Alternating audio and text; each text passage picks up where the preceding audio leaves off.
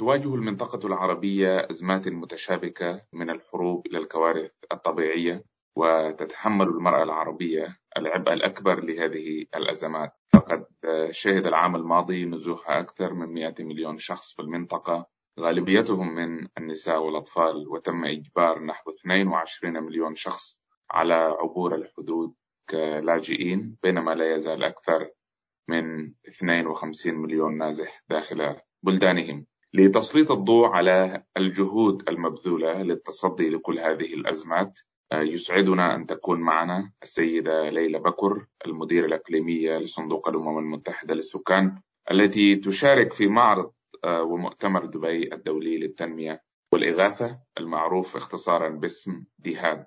مرحبا بك أستاذة ليلى بكر في أخبار الأمم المتحدة. يركز مؤتمر هذا العام على مسألة الربط بين الطاقة والمساعدات الإنسانية. أولا حدثينا عن هذا الأمر. شكرا كثير لاستضافتي على هذا البرنامج وتسلط الضوء على قضايا المرأة والفتيات، وخاصة اللواتي في الأزمات اللي موجودة في المنطقة العربية. المؤتمر ديهاد فعلا عم بيركز على قضايا الطاقة، وكما نعلم القضايا ما يسمى بأهمية والأهمية القصوى في العالم حاليا هي قضايا الطاقة، قضايا السياسية والأمن والسلم، وقضايا الاقتصادية. وفي الثلاث محاور النساء عادة مهمشين من اتخاذ القرار وبعاد عن صانعي القرار، بالإضافة للضغوطات اللي أشرت إليها بالنسبة لتحمل الأزمات والتأثيرات السلبية.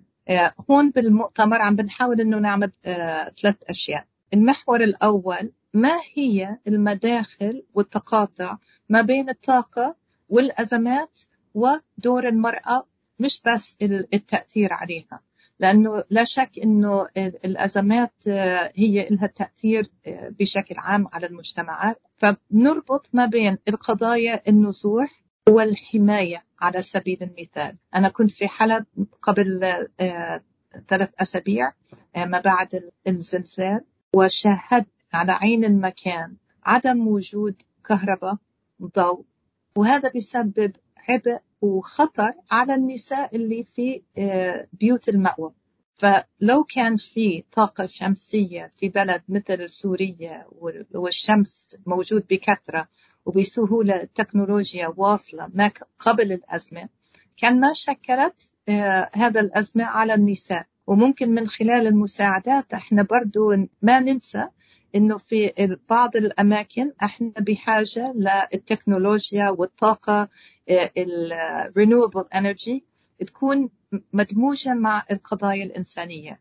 ما هي النقاط التي سيركز عليها صندوق الأمم المتحدة للسكان في هذا المؤتمر؟ إحنا عم بنركز على القضايا اللي هي بتهمنا بالنسبة لأي بلد وأي حالة، هي إنه نقلل من وفيات الأمهات.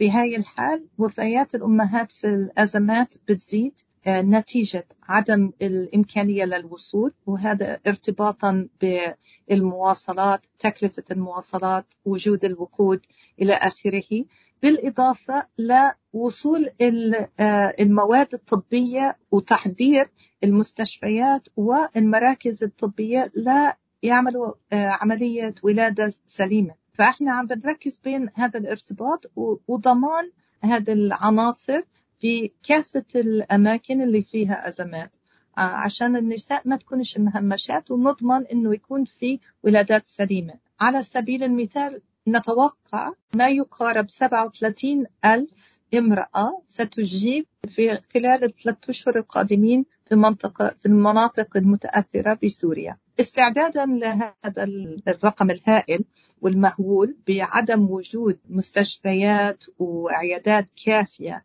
للتعامل مع هذا القضايا الإنسانية والإنجاب السليم، احنا عم بنحاول انه نضمن الوقود، نضمن المساعدات، نضمن الطواقم الطبية، وتزويد المراكز الصحية بهذه الموارد. هذا بياخد وقت كتير وبياخد جهد بالتسلط الضوء على المرأة وقضاياها ضمن الأولويات والقضايا اللي مطروحة حاليا، وصعب كتير انك انت تستخلص وتضلك تركز على هذا الموضوع. انت تطرقت الى زيارتك الأخيرة الى سوريا. نعم. ورأيت بأم عينك كيف تأثرت النساء في العديد من المناطق المتأثرة بالزلزال. هل سيتم تخصيص جزء من هذا المؤتمر لمناقشة قضايا المرأة السورية في هذا المؤتمر؟ هلا بالنسبة للقضايا المرأة السورية بالتحديد راح تكون واحد من الأولويات اللي بنركز عليها، خاصة لأنه تأثير الزلزال بعد 12 سنة من أزمة سياسية وحرب قائم للأسف في بلد مثل سوريا شكلت طبقات من الأزمات، واستنزفت الموارد القليلة المتبقية ما بعد 12 سنة. فضمن هذا الإطار احنا بنحاول انه نسلط الضوء على كيفية التعامل مع الأزمات المعقدة مثل الأزمة بسوريا والقضايا الإنسانية المرتبطة في النساء، الحماية من العنف وخاصة العنف في المراكز والأماكن المكتظة نتيجة النزوح مثل بيوت المأوى، القضايا الولادة الآمنة،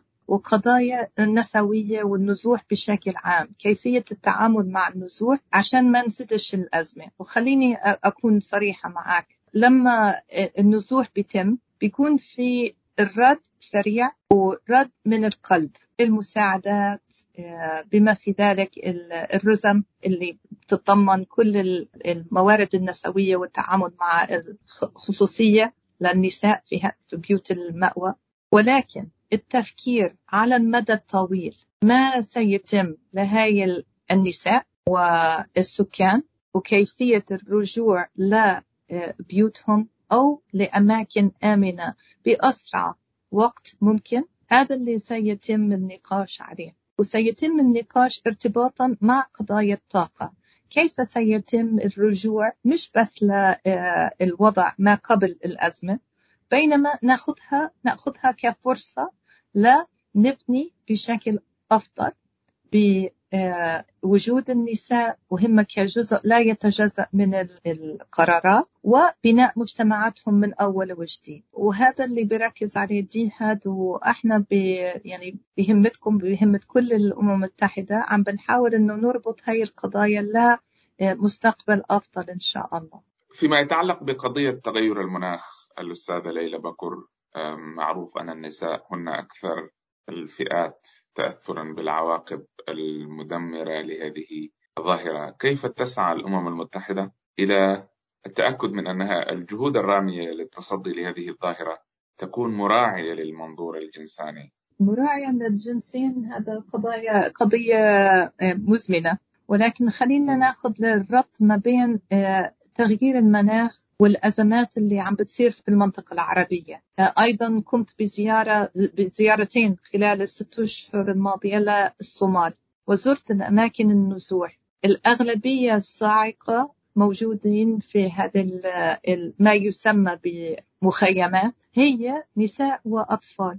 النساء والأطفال اللي موجودين بهذا المراكز، مش مراكز، هي بيوت مشكلة بشكل عشوائي، اضطروا أنهم يسكنوا بعيد عن أماكنهم الأصلية نتيجة الجفاف. والجفاف عم تيجي بشكل متكرر بالصومال نتيجة تغيير المناخ، وما بعد الجفاف الفيضان. شكلت أزمة على كل عائلة ترعى طبعا غنماتها والمواشي، واضطرت أنها تتركز بأماكن بعيدة عن المكان السكن الأصلي، بعيد عن كل ترابط العائلات والمجتمعية اللي ممكن تكون سند للمرأة وللمجتمع، مقطوعة عن كل الخدمات، الصحة، التعليم، المياه صالح للشرب والعناية النفسية. فهاي النساء معرضة مش بس للقضايا اللي تحرمهم من المياه ومن تربية المواشي وحياة كريمة، هي أيضا معرضة لعنف بهذا المراكز وعدم الاستفادة من أي فرصة اللي كانت موجودة ما قبل الأزمة. الفتاة اللي عمرها 12 سنة اللي انحرمت من المدرسة نتيجة النزوح مستقبلها مهدد.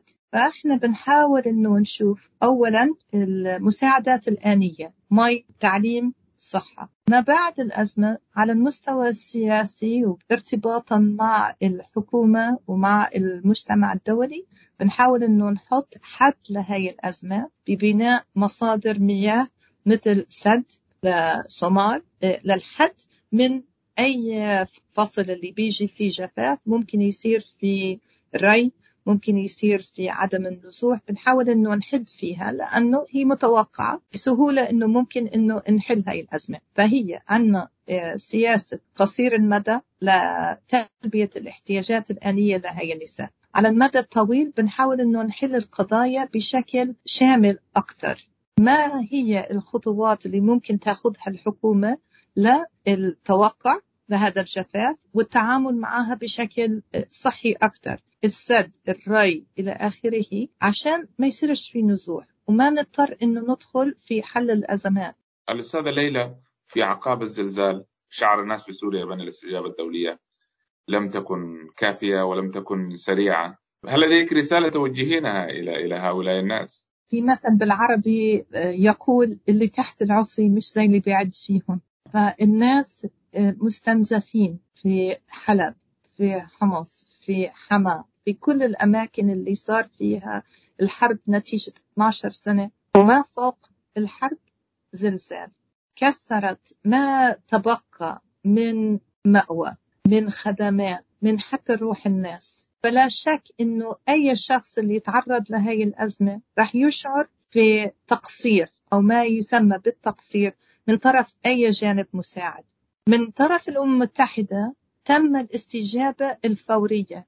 الأمم المتحدة يعني صندوق الأمم المتحدة للسكان من أول يوم بالأزمة كان موجود لسد الاحتياج الطبي بالأماكن اللي فيها أمان.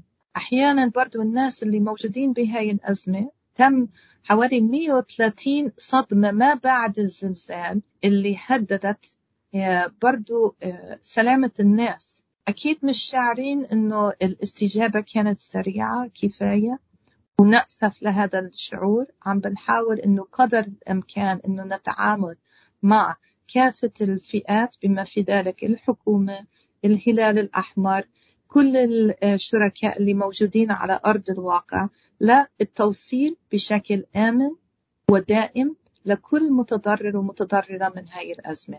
واحد من الأسباب اللي شكلت برضو تحدي لنا حركة الناس من كثر ما كان في نزوح غير ثابت نتيجة الزلزال وكل الصدمات ما بعد.